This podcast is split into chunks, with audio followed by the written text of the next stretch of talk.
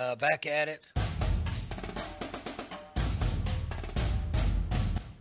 We are back at it. Welcome back to another edition of the Pistols Firing Podcast. I'm Carson Cunningham, joined as always by Colby Powell. We had the spring game over the weekend, and Colby Powell is here to help break it all down. Colby, did you have a good weekend? I know you went to a O'Brate Stadium as well. I did have a good weekend. Did not get to watch the spring game live on Saturday. I've seen all the highlights and checked out what took place there. Got to see O'Brate Stadium for the first time. It was awesome, and I am now very, and I mean Carson, very sunburnt. Yeah, we were talking a little bit before we started recording, and just the little time I I do get outside to play a little golf, I just get fried even when I put sunscreen on. So my I'm not quite ready for for summertime yet. I got to get that base down. Yeah, normally I have uh, you know my my sunscreen. I'm I'm a redhead. Everybody knows we don't do too well in the sun. It's kind of an evil monster to us.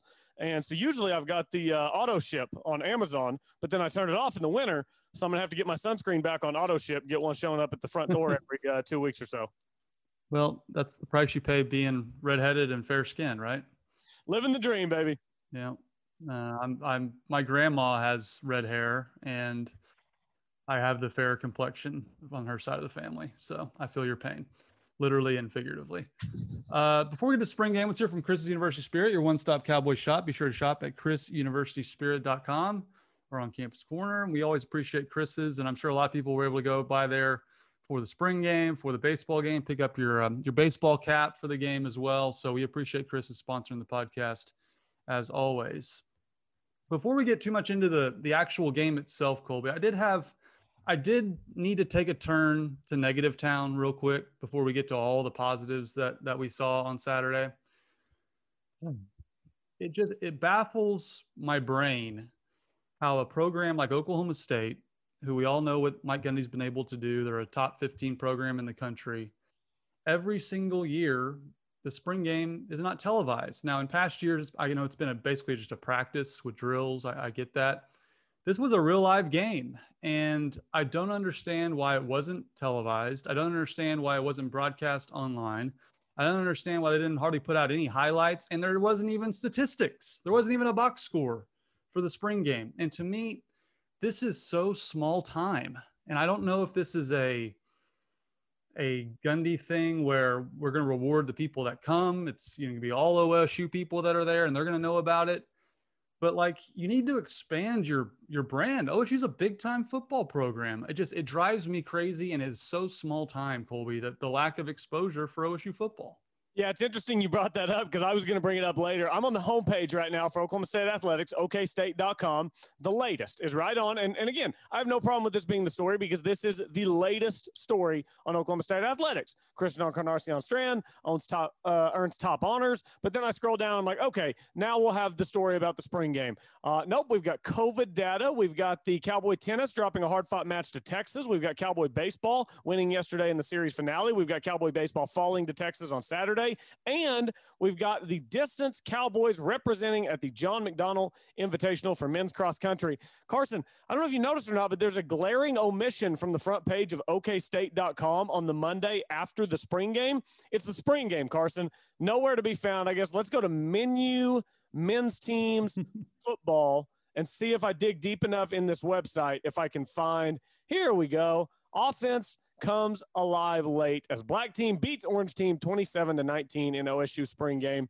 It it is odd. Maybe it is like some sort of weird way to reward the people who go, but I mean, I don't know, man. This isn't Oklahoma Baptist. This isn't Southern Nazarene. This is Oklahoma State University. You, you, you're claiming to be one of the top programs around the country. And quite frankly, you have been one of the top programs around the country the last decade. And I mean, you got to go on a treasure hunt to find info about the spring game. I, I also don't understand it, Carson. It just seems to me like it's uh, a missed opportunity to just promote your program to the fullest. And, and look, I have no problem with those other sports being on the homepage. I love those kids getting their due. But at some point, you know, football makes the money. Football's what what most people care most about, and uh, nowhere to be found. So it's definitely interesting. I wonder. I, I doubt that that question will be asked anytime soon. I don't even know when the media gets to meet again. But it's it's weird that Oklahoma State does not promote the spring game more than they do.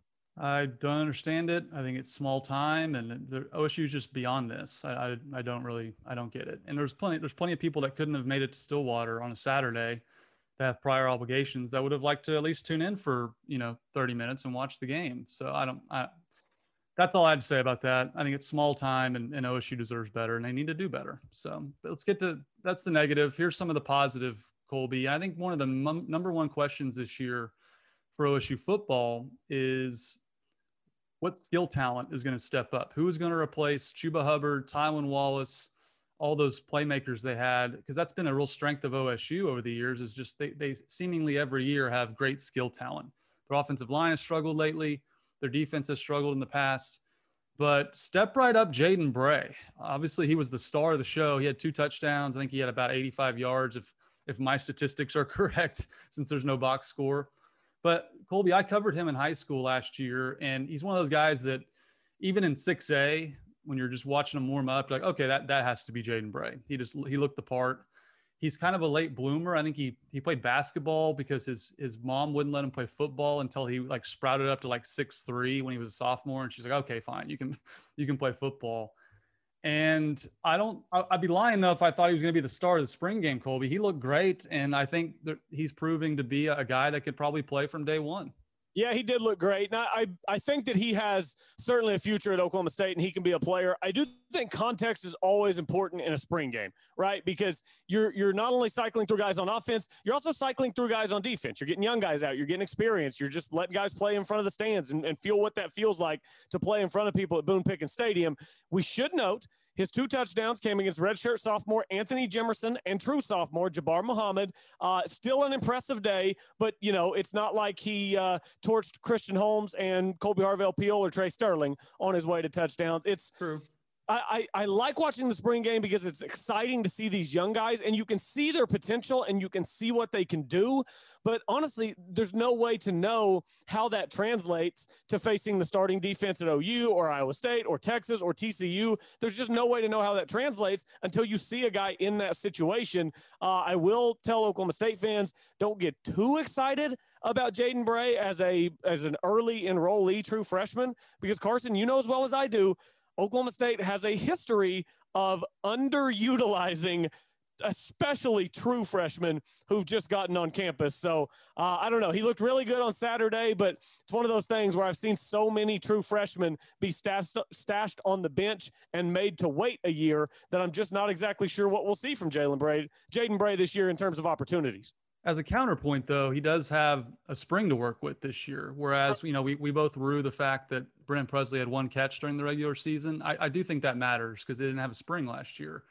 And obviously that that hurt his ability to get on the field. Obviously, the with Dillon Stoner, Tylan Wallace, all those guys ahead of him, that hurt his chances too. Now those guys are gone. I think there's a lot more opportunity for Jaden Bray. Now I, I'm with you. I'm not sitting here saying he's going to win the Biletnikoff, but he has what you can't teach, and that's six foot three, 200 pounds. And he just he looked even bigger than that, frankly, on his touchdown catch. And I just I think he's got a lot of potential. So you're right, it's a spring game. I'm not gonna get too carried away, but that's kind of what we wanted to, to see in the spring game is who are some names that are gonna pop up and, and flash.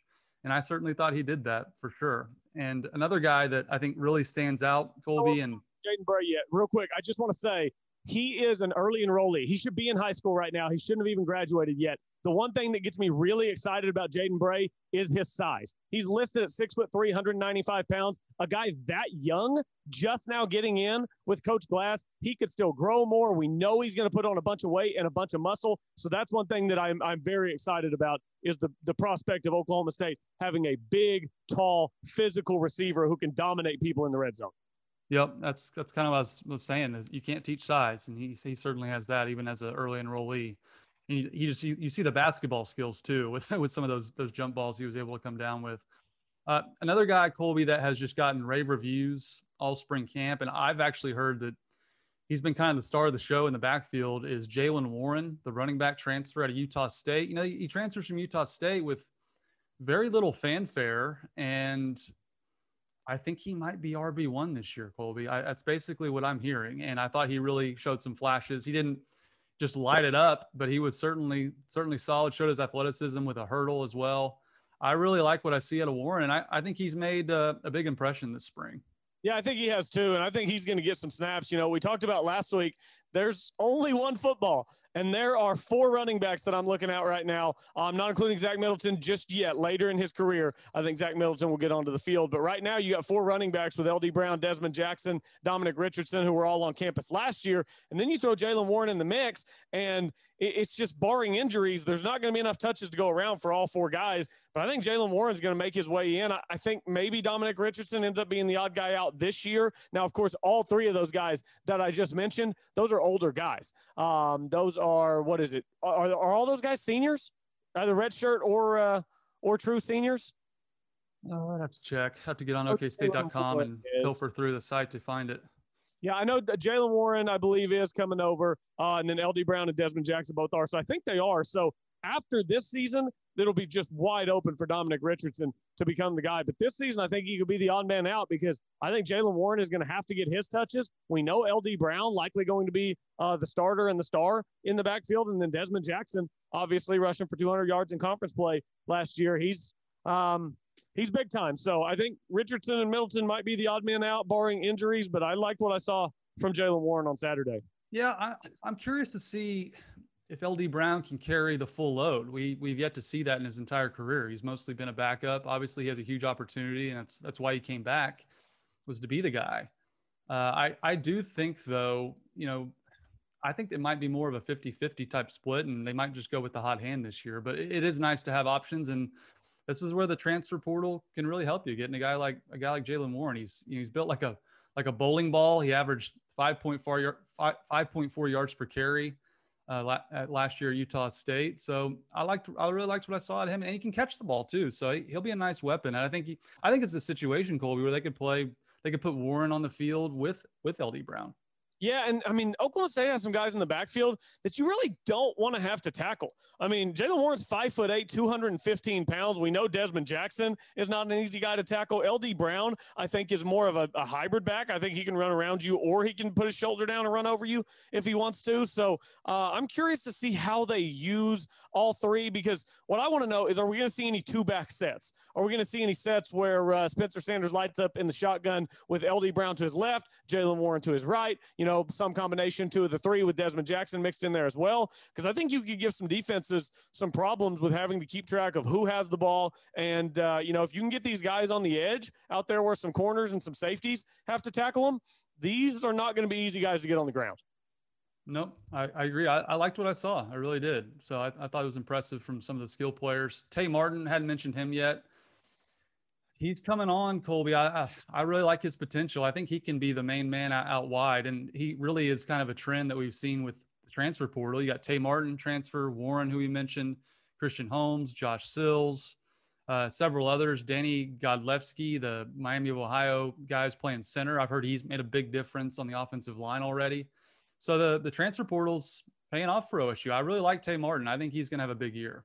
Yeah, I mean, it's a big new world with the portal, and that's what college football is these days. Oklahoma State has tons of transfers all over the field. Tay Martin, I think, is going to be a really good player this year. I think him and Spencer Sanders have a good connection. Uh, you know, he was battling it out with Christian Holmes on the edge, who's a transfer from Missouri. We talked about Jaylen Warren, the transfer from Utah State. He's running behind Josh Sills, who's a transfer from West Virginia. Uh, I'm sure we'll talk about Trey Rucker at some point, who was bringing the wood on defense. He's a transfer from Wake Forest. Danny Godlewski was blocking on the offensive line. He's a transfer from Miami, Ohio. Israel Antoine, Colin Clay, transfers on the defensive line. It's it's college athletics nowadays, especially with COVID and kind of the, the free transferring that we're seeing. We see a lot of it in basketball right now. But Oklahoma State, Carson, I, I don't know. I probably at no point in Oklahoma State's history will they lean as heavily on transfers, or have they leaned as heavily on transfers in the past as they will in this upcoming 2021 season.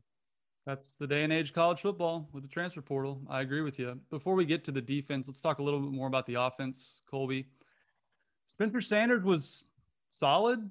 I mean, they they kind of bogged down in the red zone, which Dave Hudson, uh, OKC Dave on Twitter noted they're already in midseason form by settling for short field goals. I thought that was a great tweet. And uh, Spencer Sanders was solid, but I think Shane Illingworth by far made the biggest plays of the of the game with his touchdown passes, and he really, to me, has a knack for the deep ball. I'm not going to sit here and say he's as good as Mason Rudolph was throwing the deep ball. He's one of the best we've ever seen. but he just seems to have a knack for it. Even coming in last year off the bench when when Sanders got hurt, he th- threw a couple fade routes to Tylan, and he seems to have that that big playability.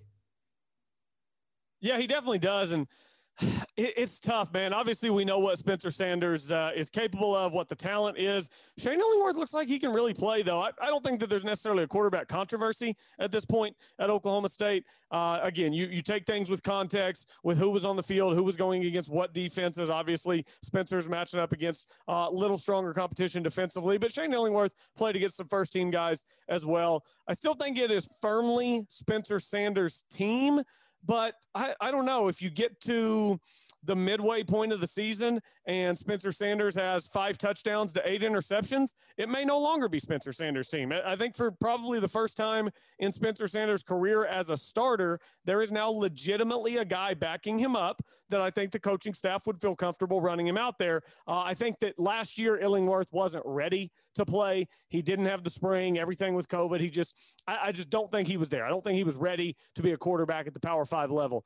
But that experience that he got as a freshman is just invaluable. And now he gets the full offseason to build on what he started a year ago. Uh, I thought Illingworth looked good. I also thought Sanders looked pretty good in the highlights that I saw. Didn't turn the ball over. So uh, I, think right now Oklahoma State's in a really good place at quarterback where you have a, a clear number one, which is Sanders. You know, it's his job until he loses it, but you still have a guy you feel comfortable with waiting in the wings. So it, it's not a, uh, if you have two quarterbacks, you have no quarterback situation because it's still Sanders' job, but Illingworth's there if you need it. Well, the thing that's interesting to me is let's say Sanders gets a knock again and Illingworth has to come in. It's strange to me how different they are and the recruiting philosophy. I know Mike Yurcich is no longer there, but you recruit a Spencer Sanders and then you recruit a Shane Illingworth, and they're two radically different quarterbacks in terms of style of play. It's almost as if they would run different offenses. I mean, that's really what they should do. I mean, Sanders should have should run predominantly, you know, read option and you know the the RPO type stuff, whereas Illingworth's more of a traditional Brandon Weeden, spread them out and throw it all over the yard type quarterback. So I, I don't understand the, the recruiting of two vastly different styles of quarterbacks. That to me is an odd dynamic. Yeah, it is odd. And, you know, it's I'm curious to see what Oklahoma State's offense looks like this year because the personnel is different, particularly at receiver. I mean, two of your best players at receiver are going to be Braden Johnson and Brennan Presley. And we saw those guys lining up Saturday in the spring game quite a bit in the slot. Now, if those guys are in the slot, are you running more quick slants, quick outs, stuff like that? And then you got Tay Martin on the outside, maybe even Jaden Bray gets some run on the other side. I'd like to see more four receiver sets. And then you have to ask yourself, which quarterback better fits the offense that you're building? And can the other guy adjust his game and, and kind of just uh, be a swiss army knife and do it all? Now spencer sanders with the running ability obviously gives you that extra dimension uh, and you know I, am still firmly in the Spencer Sanders camp. I have not given up on Spencer Sanders, although I do think that this is a make or break season for him at Oklahoma State. Um, but yeah, I mean, you, you got to have a quarterback who can get the ball quickly into the hands of uh, of Braden Johnson and Brennan Presley in the slot. And I almost wonder, Carson, if that might be better for Spencer Sanders to have more quick stuff in the slot because last year they hardly used the slot at all. Almost everything came from the outside, mostly with Tylan. And then when Tylan got get, went out, what happened? Well, they moved Stoner to the outside, and then Stoner got all the, the targets on the outside usually whenever Spencer Sanders makes his, you know, mind-numbing decision throughout the game, there's usually about one of them. It's usually whenever he's back there for five, six seconds and something breaks down and then he has to try to make a play out of nothing. I, I think he'd be pretty good just taking the ball, taking a three-step drop and letting it rip to Brennan Presley or Braden Johnson. So I still have uh, full confidence in Spencer Sanders, but I think the offense as a whole will look different than what we saw in 2020. Yeah, and I'm with you. I do think the quick stuff is better for Sanders. And as you were talking, I was just thinking, like, just do you remember how many balls down the field, 35 yards plus, that Rudolph connected on? I just don't remember a lot of that with Sanders over his career. He really hasn't shown me the ability to throw it consistently deep down the field. I think he is much better on, on the quick type stuff over the middle to the sidelines, t- stuff like that.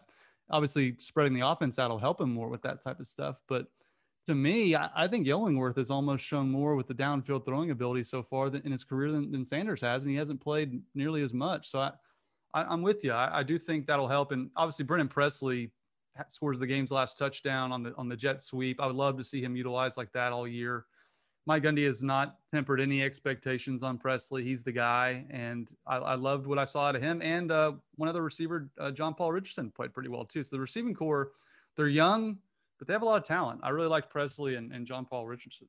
Yeah, the touchdown that Presley scored there at the end of the game, I'm telling you, he got that jet flip, and it just it didn't look like there was anything there on the left side. It looked like it was very well defended, and he made one little stutter step and then took it to the outside, and nobody could catch up with him. I I certainly did not think that he was going to be able to get that ball to the end zone, and he found a lane that I didn't think was there. Uh, that's just the raw speed. You you just can't coach speed. You can't teach speed like that. Uh, John Paul Richardson did have a good game. I, I'll say this, Carson.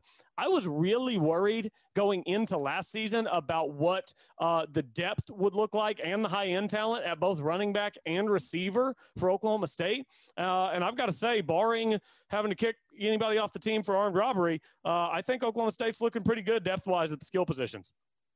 Yep, I'm with you. They look they look solid. So again, before we talk overall, the the defense, I saw what I wanted to see out of the defense, Colby. You know, they played 150 snaps and they gave up four touchdowns total. That's basically the equivalent of, of two full games, plays wise, snap wise.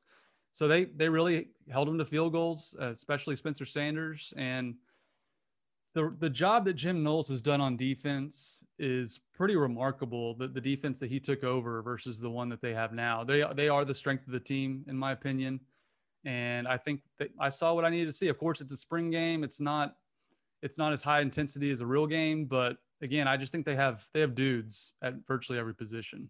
Yeah, Oklahoma State looks really good on that side of the ball. And that's another place where I think some transfers are going to uh, have an impact. You know, we talk about the guys in the back end, especially Trey Sterling and Kolby Harvell Peel. One guy I was really interested in is another Trey. It's Trey Rucker, transfer safety coming over from Wake Forest. Now, you really probably can't crack into the rotation at safety for Oklahoma State unless you have injuries and things of that nature. But that's something Oklahoma State always deals with. It's something Oklahoma State dealt with last year. You need to have depth at all these positions, especially with these hard hitters that Oklahoma State has. Uh, and, and Trey Rucker, boy, I thought he looked really good. He had some nice highlights, uh, some good open field tackling, but even just all three levels of the defense. Christian Holmes, I think, has a chance to make a Rodarius Williams like leap on the edge. We, we know that at linebacker, you're in pretty good shape with Jarrick Bernard and, uh, pardon me, with Devin Harper and uh, Malcolm Rodriguez. And then on the defensive line, some of the guys that I mentioned earlier. It's just, uh, man, it's in pretty good shape for Oklahoma State. I, I still think you lose a lot with Amen Ogbongbemiga and Rodarius Williams uh, exiting, but I think that if you have enough guys come in and fill those roles and you've got enough depth, I think Oklahoma State can be maybe not quite the juggernaut it was for the majority of the season last year defensively, but maybe at least uh, still on that level where it's not some sort of drop off. I, I, don't think we're going to be seeing a drop off to where Oklahoma State's the sixth or seventh best defense in the Big 12. I think this will likely still be a top three to four defense in the conference. I agree. And I do think, though, the loss of Rodarius Williams is the equivalent of losing a Tylan Wallace for the defense. I do think, you know, they, they have some experience there at corner, but I do think the, the productivity that that Rodarius had last year really wasn't talked about enough, uh, conference wide, even nationally, some with OSU. So that that's a that's a big missing piece. But I did I did also like Trey Rucker as well. You know, he, he started as a true freshman at Wake Forest, only played five games last year. So he obviously was able to get on the field immediately at Wake Forest, which says a lot no matter what conference you're in if you're in the Power Five. And so he he looked like a linebacker a lot, just with his big hits that he had. But I think he's going to be huge in 2022 with Kolby Harvell Peel being a senior, Trey Sterling as well, Tanner McAllister. Uh, so he's kind of the next guy in line. You know, we look uh, we looked ahead to the running backs that are kind of next in line, and I think I think Trey Rucker is another another great addition through the uh, the transfer portal. So I'm with you there. Yeah, I think so too. I mean, him, Colin Clay, Israel Antoine. I mean, these are guys that you've gotten over from the portal, and you know, I I don't know. I I kind of like the portal fundamentally. Um, I like athletes and, and students being able to have the ability to, to move around and do what they want to do. Now, look, I don't think it should be become some, some sort of thing where you just have an automatic pass to transfer as many times as you want, wherever you want to. Uh, but I, I don't mind guys being able to go somewhere once you know, if you go somewhere and uh, you're sold a bill of goods by a coach, we see this all the time. Guys are told one thing by coaches and, and sold, you know, dreams and big bright lights and all this stuff. And then they show up and it's not what they were promised. And it just doesn't work out and it's not a good fit whenever they get there. I, I think it's perfectly fine to be able to go somewhere once without having to sit out a year. Um, now, at that point, you better make the right decision because you're going to have people coming along selling you dreams and bright lights again, but you'll be older. You'll be more mature. You'll have the experience of going through this process. So um, I, I know some people think that the portal is maybe ruining the game because the guys aren't sticking it out as long and then you're not having that reward where, you know, you have a senior, a corn dog, if you will. Taylor Cornelius, who stuck around forever uh, and then ended up being able to start as a senior. It's just, I, I don't know. That's just not the uh, modern model of collegiate athletics, and I don't have a problem with that. What What do you do? You think the portal's been good or bad for college football? Well, I like the portal itself. I don't like. This has kind of been the perfect storm with the COVID transfer rule to where it's almost distorted the view of the portal that it's become so widespread with the COVID rule as well, to where it literally just looks like any player can just up and leave at all times. I know it's going to kind of go back to the way things were with the transfer portal. I am concerned though, moving forward to the next few years, after a spring game, if you're not starting, I'm, I'm more concerned about the, the guys who aren't in the first 22 just up and leaving, not waiting their turn to, to play. I am a little concerned about how much mobility there, there is with the transfer portal. And I'm concerned with, you know, all the names that are in the portal that don't have a place to go uh, you know, there's so many players that are in it, and there's not enough teams interested in them to where they're just kind of floating around in the portal. And and I don't know, I think it's going to burn a lot of kids too. But I, I'm more concerned, Colby, that if I was a head coach, I mean, you almost have to really start coddling these guys if they're not in the, the, the first 22. Yeah, that's that's a good point. Um, I, I do think that the longer the portal is around, I think we're going to continue to learn as we move forward. And I do think that the system will continue to be tweaked because you have to find the perfect mesh between making sure that the student athletes aren't you know prisoners to universities but also making sure that you um, uphold the integrity of college football and make sure that it's competitive and guys stick around and so i don't know it's there's a fine line between making sure that student athletes can do what's right for them and kind of uh, you know, like you said, almost giving them too much mobility where as soon as they don't start as a freshman, they go looking for something else. So it's definitely a juggling act for coaches. Uh, seems like Mike Gundy's done a pretty good job of it so far with the portal. I, I don't know. I mean, can you really think of too many instances where it's hurt Oklahoma State? I can, uh, off the top of my head, obviously we're coming fresh off the spring game where a lot of guys who are transfers played well, but it, it seems to me like the transfer portal has done more good than harm for Oklahoma State. I would agree with that my only concern be like, how about this? Chuba Hubbard redshirted his oh. first season at OSU. What if that was what if that was this year? I mean, if he thinks he's not going to play and they're going to redshirt him, does he just enter the portal and go play somewhere else? I mean, that that that's that's a real that's a real thing. I think that's my only problem with it. That's a that's a really good question. I almost wonder if that uh, makes coaches whenever they're on the recruiting trail almost be more honest with recruits because you, you know if you're a coach and you go around telling every kid that you recruit that there's a great opportunity he's going to play as a true freshman and then he gets there and he's on campus for a week and they're like look we think you have a lot of talent. We really want you here as, as part of the future of this program but you're going to have to redshirt this first year. Well now he's being told something different when he gets on campus than when he was recruited. Whereas if you recruit a guy and you tell him look we think that uh, you need to come in redshirt and then it'll be a perfect situation for you. You'll come out as a redshirt freshman and you will light the world on fire for four years at this university. I, I don't know. There are so many uh, rabbit holes and, and, twists and turns and little uh, nooks and crannies with this transfer portal, uh, domino effect, if you will, one thing leading to another. But uh, overall, I think it's been exciting for college athletics. I think it's been good for college athletics. You just have to know where to draw the line.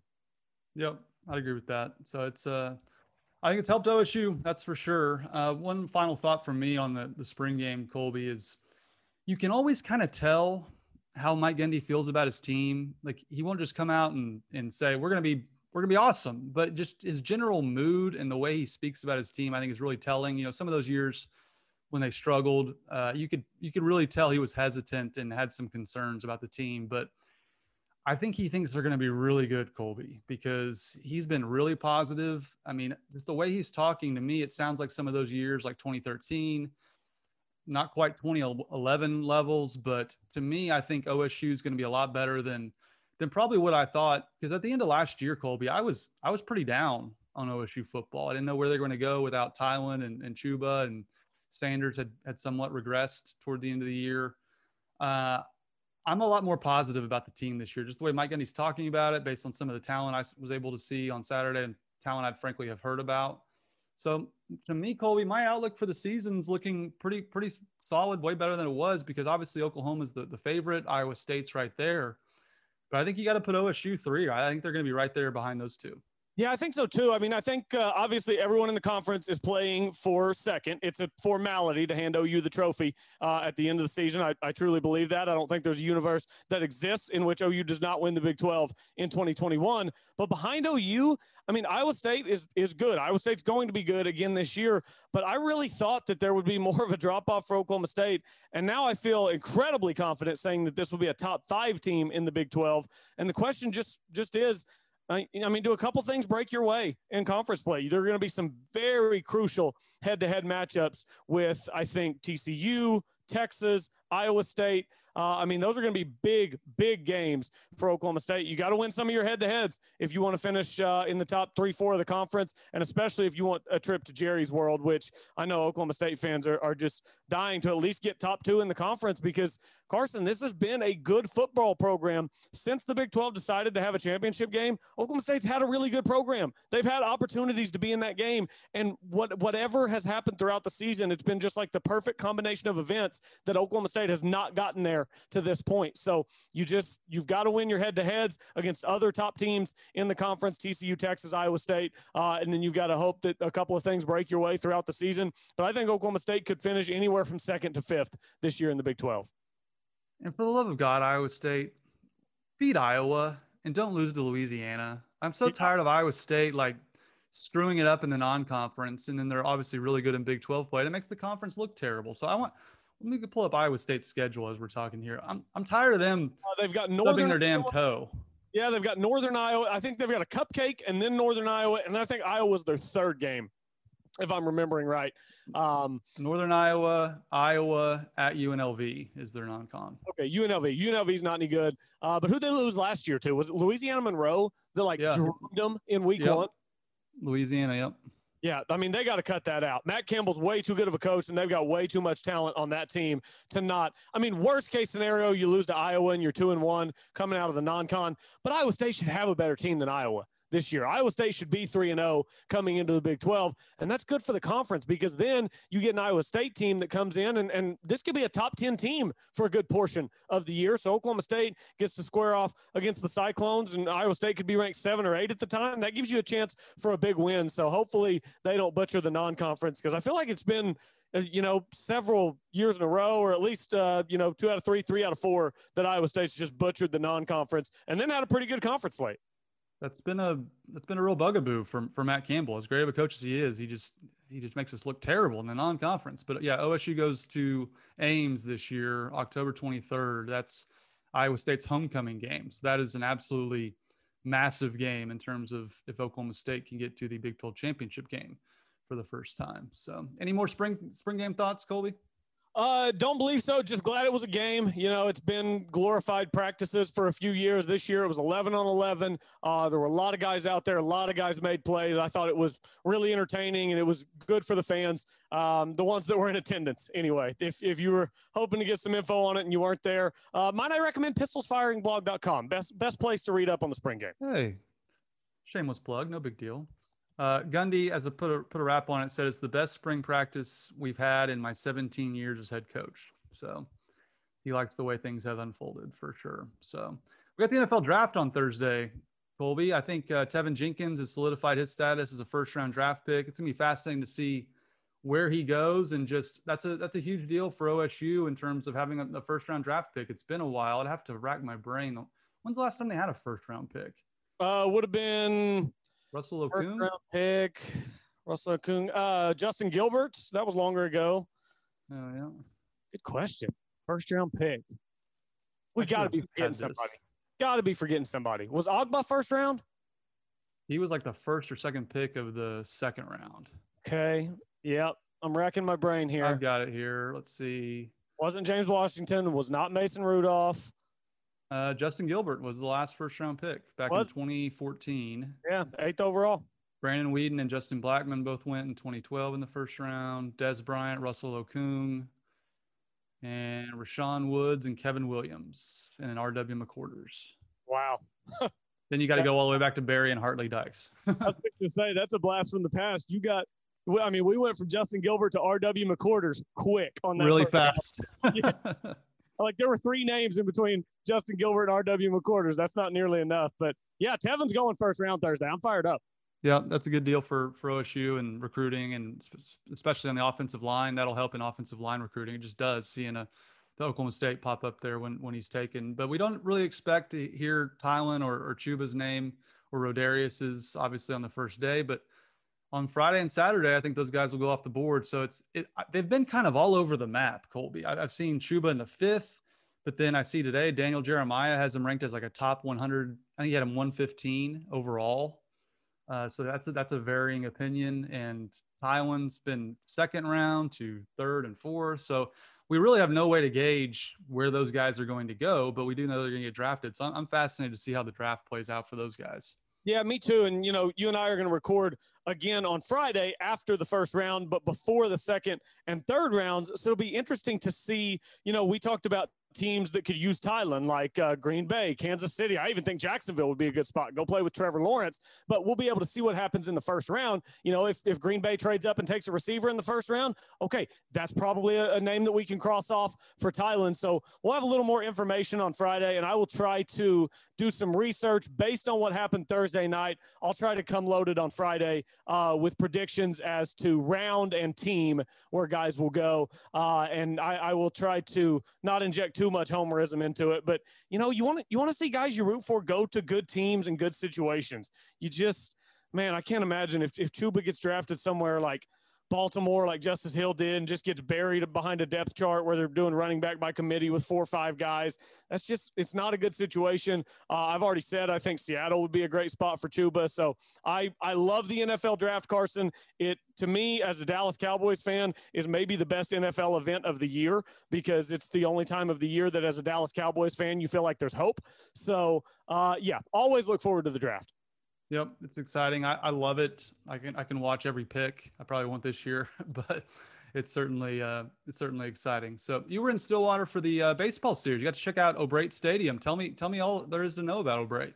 Yeah, I went up yesterday, and it was it was our last chance to get tickets this year to go to O'Brate, and I was like, all right, we're doing it. Got to go up, and I mean it was a great day. Wind was blowing out 25 miles an hour to left field, so that made for some some nice home runs. Uh, but the stadium itself is just it's unbelievable. I mean, it, the pictures really don't do it justice until you're in the stadium and you look around and you see the suites and all the corrals and uh, I mean the, the, scoreboard, even the batter's eye in center field is incredibly impressive. It's just it's a, a big time ballpark and it's to me the most impressive athletic facility uh, at Oklahoma State. Obviously, it's the newest. It's you know most state of the art uh, for its sport, but just everything about it the uh, the buildings, the the training room off the back, the little turf infield they've got where they, they can take infield there on the northwest side. It's just it is an incredible incredible uh, stadium, and it, it was a joy to be up there. Watch some Oklahoma State baseball. Christian Encarnacion Strand hit another home run. I believe it was his 15th of the season, and it was just I mean he hit it out to left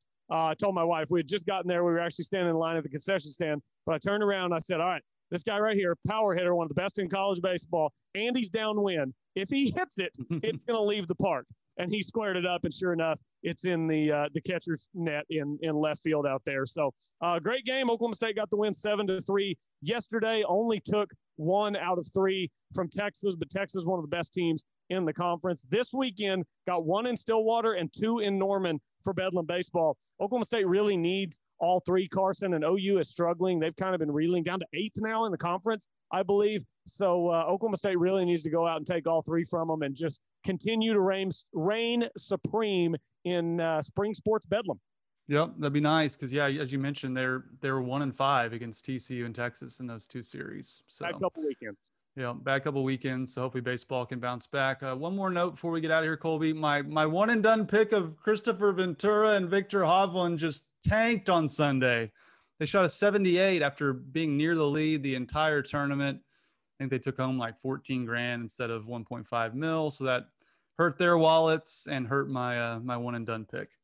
Yeah, it uh, it was not a good Sunday for Kristoffer Ventura and Viktor Hovland. It's one of those things, alternate shot, man. If one guy is off, you're doomed. If you catch a couple bad breaks, like Cameron Champ and Tony Finau, a couple times they hit fairway bunkers off the tee. Usually wouldn't be that penalizing, but some of those bunkers down there, the ball would roll like to the front lip, and then you have to pitch out sideways. It's just a lot of things have to go right in alternate shot, and they just weren't going right yesterday for Viktor Hovland and uh, and Kristoffer Ventura. I will say though, Peter Uihlein now two really good weeks in a row. Wins on the Korn Ferry Tour last week, and then he and Richie Werenski uh, end up finishing in solo third this week. So a couple of really great weeks for Peter Uihlein. And while we're on the theme of golf, Carson, uh, the Big 12 tournament for the men started today in Hutchinson, Kansas at Prairie Dunes.